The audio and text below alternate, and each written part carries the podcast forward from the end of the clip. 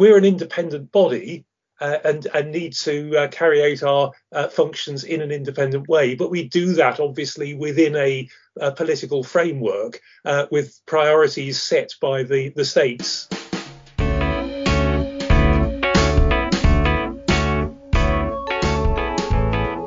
Welcome to the Bailiwick Express podcast. My name is Matthew Leach. I'll be joined each week by a guest for a series of podcasts. Each will shine a light on topics from across the bailiwick.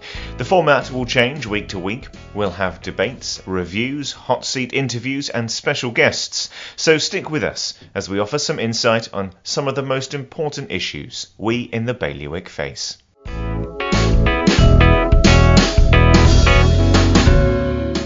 The Guernsey Competition and Regulatory Authority has revealed its main projects for next year. They include work on the island's broadband services, rollout of fibre to homes and businesses, and development of the energy sector. The group was set up with the aim of supporting and maintaining well functioning markets in Guernsey, and it does this by investigating market failures, working with industry to avoid them, and promoting the interests of consumers and their access to fair markets. The GCRA recently fined the Medical Specialist Group £1.5 million for breaching competition law and also found that telecoms companies JT and Sure had broken competition law too and is considering whether to fine them. We spoke to both the Chief Executive Michael Byrne and the new Chair Chris Bolt about these headline grabbing stories and the future of regulation in the island.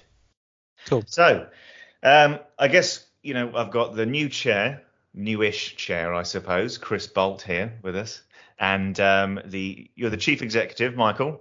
Michael yes. Um, I mean, you I'll let it leave it to you to start off with to launch straight into it. I mean, what does the future hold for the GCRA? And shall I start off on that? I, I as, as you say, I, uh, Matthew, I'm newish to the role. Uh, I was appointed in July last year, uh, but uh, it's a fairly uh, unusual set of circumstances for two reasons. Uh, one is that um, you know, the, when I was appointed, it was actually the point at which the previous uh, Pan Channel Islands regime uh, was uh, uh, was abandoned, and Jersey and Guernsey had their own competition and regulatory authorities again. So I was appointed to the the Guernsey role, and what we've had to do uh, is sort of re-establish. Uh, the the Guernsey Authority as a standalone authority with a, with our own distinctive way of working. Uh, and that's been very much my focus over the uh, the past uh, 18 months. And the other uh, uh, unusual feature about this period, obviously, is uh, is COVID, uh, which has meant that rather than getting out to Guernsey uh, sort of once a month as I would have uh, expected, I think I've been out. Michael might correct me, but I think it's four times in in 18 months with the various restrictions that we've had on on travel. but but alongside all of that, I've had the opportunity to uh, talk to uh, uh, a number of the, the, the, key politicians, and obviously particularly uh, Neil Inder, Deputy Inder, the President of the Committee for Economic Development, and that's been helpful in uh, you know, since both that process that I was describing of, of establishing our uh, sense refreshed identity, but also making sure that uh, the work that we're doing uh, is appropriately aligned with the political uh, uh, objectives. You know, since the general election last year. you know, with with a, a new states with a, a different agenda. we're an independent body, uh, uh, and, and need to uh, carry out our uh, functions in an independent way. But we do that obviously within a, a political framework uh, with priorities set by the, the states, uh, you know, the deputies as the, the, the elected members of the states. and the work programme that we've now published uh, is very much uh, in that spirit. Uh, you know, we have set out, we hope we've set out clearly uh, what we think we're here to do and what our priorities are, uh, recognizing the distinctive features of, of a small island economy and, and, the particular issues in Guernsey. Uh, but uh, doing that uh, in a transparent way within a, a framework of, uh, of political priorities so that you know we we can achieve uh, you know our headline objective, which we describe as promoting value and choice for Guernsey consumers to the benefit of the Guernsey economy. You know that, that regulation and competition uh, authorities are not uh, uh, here just to uh, uh, you know amuse themselves. We're here to do a proper job and deliver benefits to consumers and to the economy. So yeah, that that's the context in which we've uh, developed our program for 2022. Uh, a number of the priorities, you know, which we can talk about, uh, are uh, very much linked in with priorities of the new states, uh, and uh, you know. at the same time, making sure that when we have particular issues raised with us, that uh, we address those in a in a, a proper way, uh, you know, re- uh, taking full account of the priority uh, of different issues uh, in a way which reflects the um, the framework within which you operate and the duties and functions that we've been given by statutes. Well, we'll definitely dive into the future focus document. It makes for an interesting reading for the next year. I, am interested to know that your your job kind of started as COVID hit us? I mean, is it has it been a different job than you expected it to be? Uh, yes, I think is is the answer uh, in two ways. Uh, one is uh, obviously COVID, and uh, uh, you know both as a, as a, you know the, the team, you know the board and and the office needing to get used to doing more things remotely. Uh, uh, which I think we've, we've managed pretty successfully. And uh, uh everyone is now used to Teams and Zooms, Zoom and uh, uh, things like that in a way we weren't 18 months ago. but um, you know, it, it's also been a big period of change, and I, and I, I'm not sure I quite anticipated uh, the uh, the speed at which uh, Jersey and Guernsey would diverge in terms of the the priorities and areas of focus uh, you know, over that period. And so um, I notice in the in the document it says the GCRA is critical following COVID. Um, uh, why so?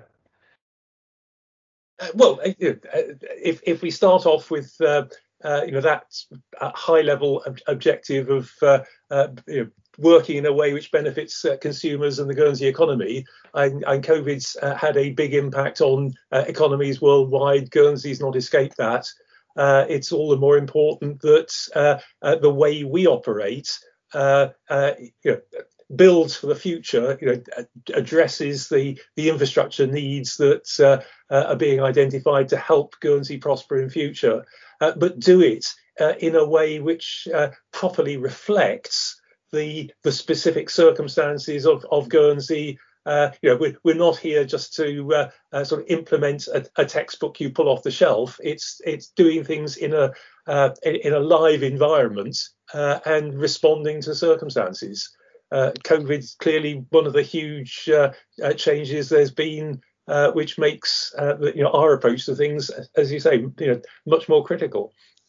Could I jump in there, Matt? Because I think there's some really important um, elements or points to that. I mean, when you you see the kind of economic stress that happens as a result of COVID, you know, all the reports you see is that the companies that tend to suffer the most actually tend to be the smaller businesses, and the need for people to get value for money because there's financial stress becomes that much more important.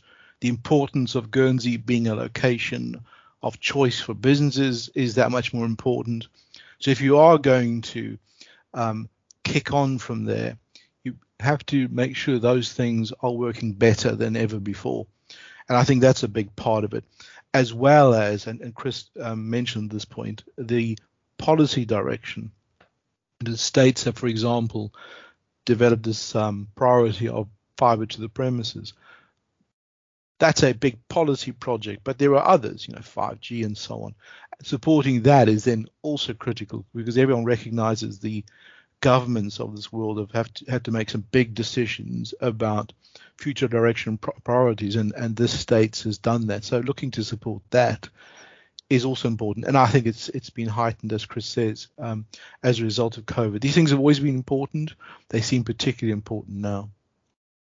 So one of those issue, uh, those uh, topics, I suppose, we pick up in our priorities for 2022. This work program we have. I mean, the first ones are the review of broadband provision and the complete of the review of te- telecoms business connectivity market. Um, what are the plans for this? Can you talk a little bit about the, these two first priorities before we talk about others? Yeah, I can take that, Chris. Yeah. Yeah, I mean, I, th- I think there's there's really two key elements to this. The one is making sure that, that actually we get the kind of quality levels that um, meet the state's aspirations in promoting this. You know, so I think that's important, and we'll have a role to play in that, and we'll we'll have a think about what the most appropriate ways of doing that. And we've certainly been engaging with some of the policymakers to to, to gauge um, what matters in this in this sphere. So there's going to be the the issue of broadband quality and making sure we actually get the sort of um, high levels that that we aspire to in terms of quality. Um, and the other is when you have this kind of disruption. I mean, this is a one in 60, 80 year event. I mean, this is a a very significant changeover. The impact on those who rely on the network, I'm talking about other telcos now, is something to factor in. And so they are, in essence, customers of the main network provider, in this case, Sure in Guernsey, and making sure that the transition, how communication works, that prices are fair, that the kind of options um, those sort of providers are looking for or are, are, are, taken care of. And now we've seen quite positive signs. I've certainly been in communication with Sure, and they've engaged with with OLOs but we'll need to see whether all of those needs are being met and on an ongoing basis. Um, and it's that kind of oversight role, you know, in those two areas that I think will get the, the highest priority when it comes to broadband. While we're um, in this topic, then um, I hope you don't mind speaking on it at all. But you know, we're talking about Sure and JT. Uh, recently, you know, the GCRA made the call that they broke competition law, and um, they criticised the decision um, in, in, a similar vein as did the MSG about their 1.5 uh, million pound fine. Um, can you speak on, you know, how you take these criticisms on board? Well, I think these are straightforward uh, competition decisions, really, and um, and we'll we'll deal with them all the arguments on their merits. We've gone through quite a considerable process of considering evidence. Um, you know, um, these these may well be matters of legal process going forward, um, and uh, we'll deal with them uh, as they as those issues come up. And just just to add to that, and, and, without obviously getting into the detail of the of the cases, I, I think uh, you know both the ones that uh, you've referred to there uh, are examples where um, uh, you know we we see issues which affect both uh, individual um, you know c- citizens, but also, as Michael was saying, small businesses. Uh, so in terms of our prioritization principles, uh, you know, both both of them were significant issues. We've dealt with them uh, in the way that we uh, believe is consistent with the uh, the legal framework and certainly uh, consistent with due process, because you know we we have had uh, you know long engagement with all the parties here. You know, that that sort of due process you know is an important part of a regulators' approach. Um, but um, uh, you know, and just going back to the uh, the issue of uh, uh broadband and business connectivity, um, uh, you know, I, I, think you know we as I was saying before, uh, you know, we're we're all used now uh, to using um, uh, you know Teams and Zoom uh, to a much greater extent than we, we were previously. So uh, uh, the effectiveness of broadband services and the the price of broadband services is bound to be a major issue. what we need to do is you know support the the move to introduce new technologies uh, but at the same time make sure that there aren't unintended consequences. Uh, so the, uh, uh the, the, the the trial of uh, fibre to the premises at the moment, uh, which is being undertaken, you know, one of the issues that we have had to look at is what provision needs to be made to deal with situations where there are power outages um, uh, so that uh, people have got some backup facilities for uh, uh contacting emergency services. Uh, and in the UK, uh, Storm Arwen uh, uh, a month or so ago, there were some people in the north of England without power for over seven days and without a mobile signal. so, you know, if, if you're relying on, on broadband in, in situations like that for emergency services, you've got a problem. Uh, so I think you know, the, it's issues like that where uh, you know, we we obviously, as as set out in the work program, will want to support uh, the move to uh, new technologies, uh, do it in a way which uh, you know uh, uh, delivers the, the good uh, service to customers and the right price to customers, but also, uh, you know, we're here to make sure that uh, if there are unintended consequences, some vulnerable consumers might be adversely affected by those changes, that we're here to protect them. And by the very nature of this work, you must have to keep abreast of all changes in, in communications technology, it must be incredibly complicated to be able to keep on top of everything that's happening. It can be, of, of course, and and, and uh, you know, uh, I don't think any of us would claim to be uh, experts in uh, uh, the uh, you know the detailed technology of, of, of how these these things work. But in our our you know our approach is is very much to make sure that we're asking the right questions. Uh, you know, and and if if we haven't got the answers, uh, uh, we know people uh, you know who we can go to to get those answers.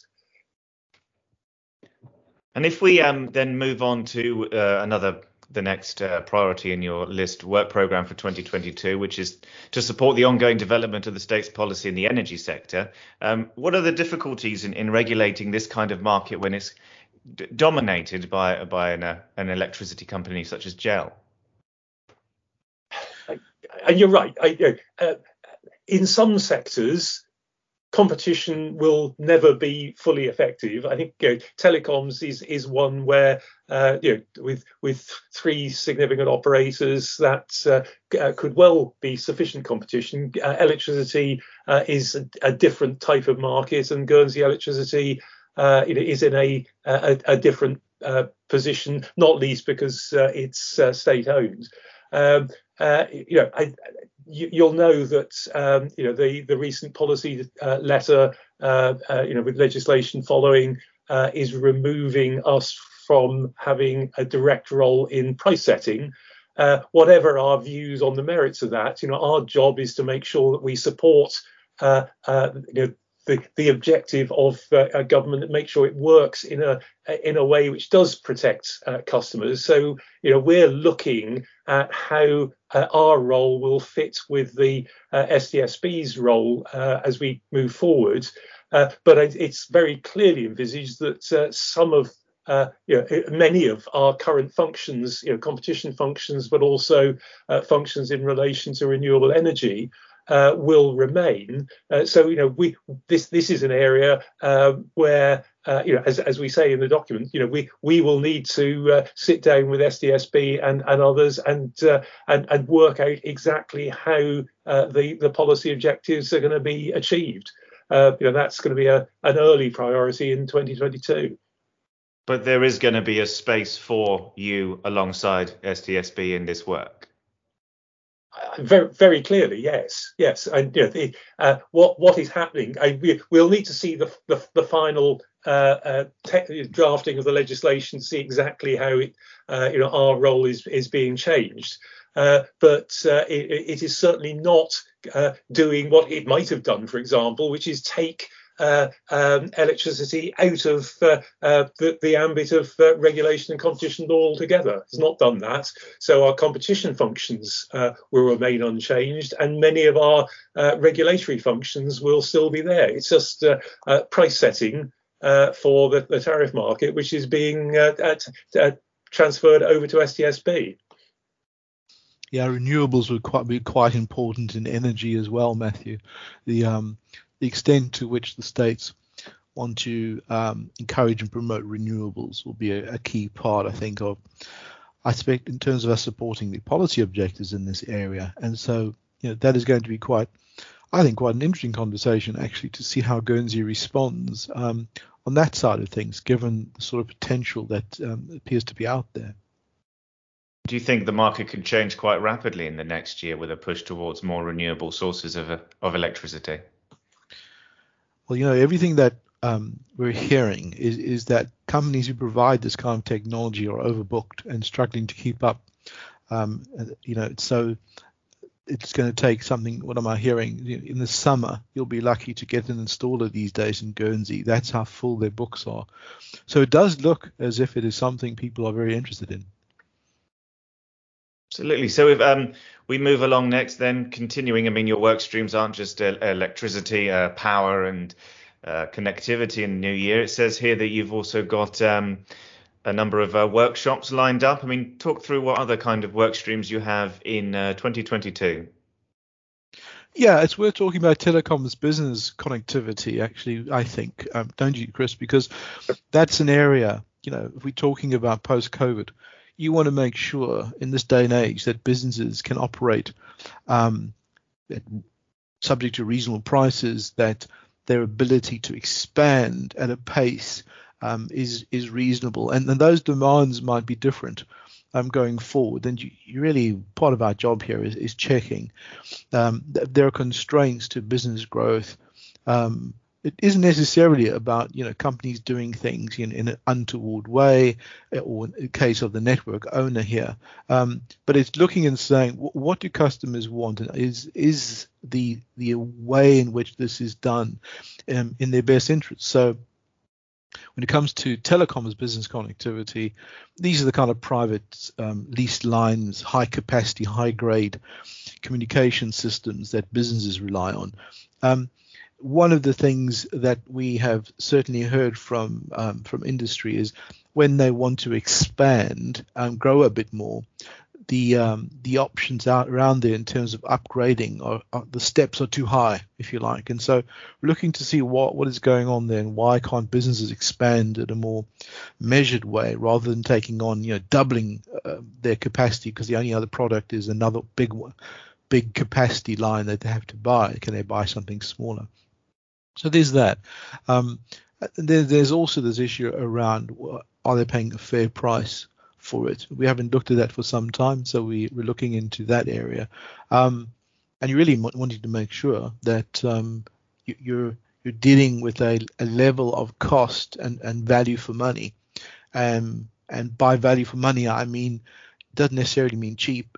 You know, um, in fact, when it comes to business connectivity lines, it isn't really about cheap. It's about um, whether the price and the quality really are, you know, relate to each other reasonably well. And the other is is that it's less known, but these sort of connections are what support um, the mobile operators. With 5G coming, the demand um, in terms of capacity will get an awful lot bigger, and so this whole area, which is what we call backhaul for mobile operators, is going to be that important, much bigger cost component of their business because it'll have to cope with much higher levels of, of demand and capacity. So we want to make sure we're prepared for 5G as well. So when it comes to telecoms business connectivity, those are the three areas really. You know, the pace of, of expansion is it appropriate in terms of what is available out there, our prices, value for money, and is the backhaul market working as well as it can in ahead of 5G? Does, does this tie in with, uh, you know, I'm trying to wrap my head around 5G. We've covered it before. Is this tied in with offering spectrum? Is that how it works? You offer? Yeah. Yes. Yeah. I mean, 5G is, um, I mean, normally people talk about mobile technologies as, as being kind of these G's, you know, 2G, 3G, 4G. 5G is not really, you know, 4 plus 1. 5G is something very, very different. It's a dramatically different way in which systems and communications actually will potentially work in the future. So um, its um, its challenges are that much more complex. It's certainly likely to be much more pervasive in the way we do things. But we're a small island, um, so the first priority here really is making sure that the very very high speeds that come through are, are things that the island can benefit from. Um, and then there are going to be these more sophisticated kind of, of, of things which everyone talks about, but they're not happening right now. But um, I don't know if you saw, but a there was a fantastic experiment that the states did um, a year or two ago where they had different uh, musicians performing in different cities in America and uh, with a conductor conducting them using 5G. So, you know, it, I'm not saying that is a major business case, but it's a sort of uh, idea of how much the technology is developing and just how much 5G goes well beyond what we're talking about at the moment when we talk about mobile. Does fi- is does 5G have a place or is it fiber in Guernsey? I mean, which way is it going or is it both? That's a really good question. The answer that you'll get from competition authorities and regulators like us is that ultimately it's the customer that chooses. Um, so it has traditionally been the case that you have fixed, you know, the kind of fixed lines to your house, and then when we're not at home, we go and use our mobiles. Um, there is a there is a case there, especially with home working, that the demand in fixed has gone up, you know, stupendously. Um, but the funny thing is, I don't know if if if you notice, but I certainly I, I, use my mobile when I'm at home if I make calls and things like that. Um, so there's this. It's not quite as neat a distinction as what it probably was in the past, but um, the issue about what will people use 5G for that is different um, to say fixed mobile. The obvious answer is is when you're not at home, you're not really going to be doing using fixed. Um, but the more um, the, that portability and the use of it, that's really going to dictate just how useful this is in the future, and ultimately the applications um, that are developed. And if people find them useful, they'll use 5G. If they don't, they'll just stick with their 4G. You know, really, consumers will will dictate the pace, obviously, depending on innovation. The states seem to have backed fiber in a way because I know they've made promises or plans to have fiber delivered to every home in Guernsey by some date in the future. Does that kind of mold the route? Um, well, I, I mean, it, it, seems inevitable that fiber is the way to go. I mean, the the timing of, for fiber now is a very good opportunity taken up. You know, I think it, I think most people commenting on this area will see that the issue of around 5G is that if um, if you have five 5G at the moment is really just about higher capacity speeds. So I don't think it's it's molding the route as much as meeting the demands right now, and the biggest demand seems obviously, and the lessons from COVID are there, that people want better quality and, and higher capability at home when they're working. And you know, that's the immediate need. 5G has probably been less was probably more in the cards before COVID, less so after. But I think that is um, uh, it'll just be you'll have to wait and see whether um, what comes out and what is developed in the 5G space is useful to people. Um, and it's really quite hard to answer that question right now. I mean, I know people who actually work from home using the um, the dongles who don't actually rely on their fixed line.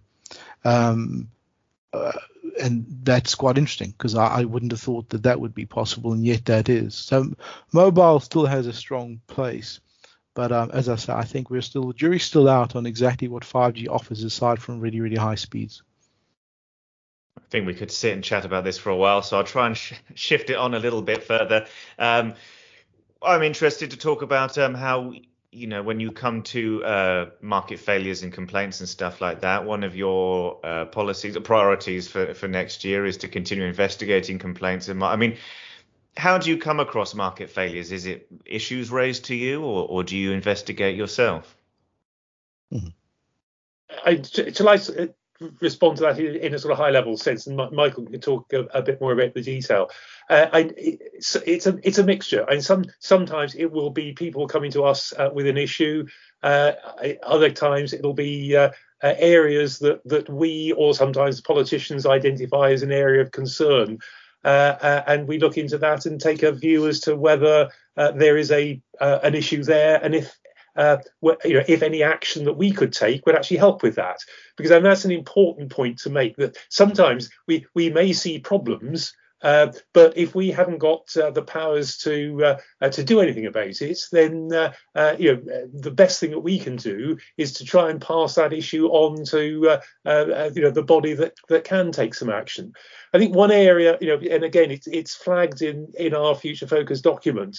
Uh, and I know this reflects uh, a priority of the Committee for Economic Development, uh, is you know actually the, the position of individual consumers uh, and um, uh, you know what whether there are uh, things which, if you were, were, able to engage more effectively with, uh, you know, the proverbial man in the street, uh, would be uh, would throw up issues that we might not otherwise be aware of, and um, you know that's something that you know without um, say exactly what we can do because I, you know, this is an area where our powers are quite limited. we will want to look at uh, you know, uh, what um, potential action uh, we could take to understand more about uh, the perceptions of individual uh, consumers uh, and see if there are areas there that either we or others can, can act on. and if we see that there are major problems and no one's got the power to do anything about it, uh, you know that's something that we can flag up with the the, the politicians as a potential area for uh, for for changes in legislation. So I, you know, we, if if that's the only uh, solution to some problems, we'll, uh, you know try to highlight uh, you know the gap in the the framework of protection uh, which we and the other similar regulatory bodies provide. But I, I, Michael no doubt want to add to that.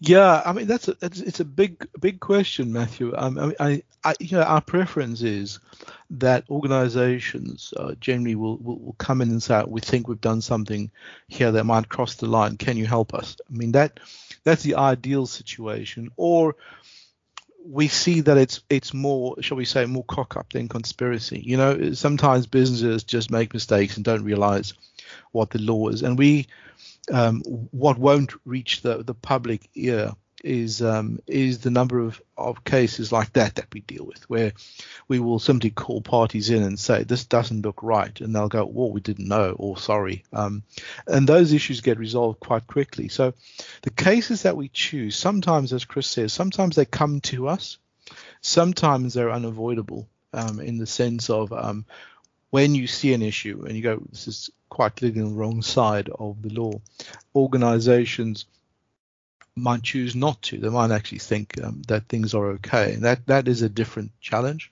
Um, really, we, we apply quite a strict um, kind of set of three three line principle really when we look at this. You know, and what Chris mentioned there, one of the first things is um, actually see do we have any remit here? you know, do, does the law give us any powers? So um, people will often talk about, um, if you look at the media commentary, so why doesn't the GCRA sort out Aurigny and why didn't the GCRA sort out Condor or whatever? The fact is, those are entirely um, um, outside of our legal remit. They're specifically excluded in law. So um, we can't necessarily always choose cases that come to us. Um, you simply don't have um, the reach of law. But what we do do is we might help advise in that area, and we play quite a, a big role in that. Um, but on our, our day job, as it were, those you you will, as Chris says, you get a mixture. You will sometimes get people who will come in and say something's very wrong here, and here's the evidence. Um, sometimes there will be, and this is where the consumer perception point is useful. While we don't act on individual consumer complaints. You know, we don't fix consumer bills. We're not a fair trading body. We're not like the Competition Market Authority in the, the UK. Uh, we don't have a fair trading role. But where you have a, a significant voice or you start seeing a pattern, then you do start wondering if there's something more um, more concerning or underpinning that. So there'll be different ways that you come to these things. I wouldn't say that there's there's a single way. Um, and know, I mean, interestingly, if you look at the UK, the big cartel case in the UK actually came from um, one construction business complaining to the competition authority the others had broken the cartel rules. You know, um, so you might even get cases like that. We haven't had cases like that, but um, there's a huge range of ways in which issues come to the attention of a body like ours. And so it seems then in your, your role in 2022 and in the past, I guess, has been to be quite proactive then to kind of help people where where issues could arise. Very much so. I mean, that is a huge part, and and and and Chris can speak on behalf of board members, but certainly, um, you know, my impression is that is that is the first instinct and mindset. It is not to come with a um, with a hammer and try to find fault. It is it, we're trying to support the economy and the best way to, to support the economy is address practices through just reasonable means and, and proportionate means and, and coercion and, and, and persuasion. You know, that is the that is the default mode. Um, there is um, the cases that come to the uh, pro, high, get a higher profile uh, tend to be the the exceptions actually. You know. Yeah, I, just to, to, reinforce that, I, uh, the, the the best outcome uh, for us as as an authority uh, is if uh, we either spot something or someone comes to us saying, uh, you know, is this okay or not? Uh, we have a conversation, action changes as a consequence of that conversation, and no one ever knows that we've played a role. You know, and, and we, we don't like uh, as a matter of sort of principle, to have to get to a position where we're taking formal enforcement action. We won't shy away from it if we need to, uh, but if we can achieve uh, an objective in a lower key way, uh, that that's the best outcome. So we, the public, kind of see the big fines, but not most of the work that you do. The vast majority you probably wouldn't. I mean, uh, and it's it's probably not helped by the fact that quite a lot of our work is done not at the direct customer end. Um, it's done at the in terms of the systems that support the delivery of services. So even when we intervene and say telecoms, that's our focus. But you're right, the vast majority of it. I mean, we spend quite a lot of time supporting um, the states in the discussions on the, in the Brexit negotiations and now on the fair trade on the, the trade agreements. Um, we have spent quite a lot of time supporting um, um, Aurigny um, in various applications it might is considering making to UK authorities. Um, we will be involved in a quite a lot of areas that won't um, meet the public eye, and we will get quite a lot of instances. I mean, even now we are getting calls as a result of the cases that we've publicised from law firms saying, "Oh, I think we might be falling foul. What do we do?" So that is really a kind of our ideal deal space. And the reason why we have those two um, areas in, our, in terms of priorities going forward for 22 is that we think that having the benefit of what we've done over the course of this year, we will move um, next year into the op- really kind of an educating form type space where we'll encourage um, particularly lawyers who will be the key um, interactors with businesses to get a better grasp of what is on the right side of the line about approach um, and how we work, and with the benefit of you know of specific examples and you know the ample ample case precedents in in the Europe and the UK and the area in this area, and they have very similar competition law to us, for example, where we can talk in more particular ways about how about our approach and the sort of things to look out for. You know, that is um, a positive support you know, for the for the Guernsey economy and, and for Guernsey consumers and for businesses because given the number of SMEs we have, quite a lot of them are not that resourced in terms of being able to really get across some of these things. And so we do try to help inform and educate to prevent issues arising rather than having to deal with them after the fact. Well, I'm I'm reticent to call it, but I, we're already twice as long as any usual podcast I do, and I've got plenty more to ask you. But uh, unless you've got anything else to add specifically from this conversation, um, I'd like to thank you both for your time.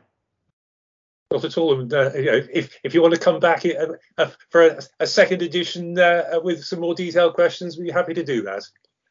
I may well take you off on that. Thank you very much. Thanks, okay. Matt. Good to talk okay. to you. Okay. Bye. Cheers.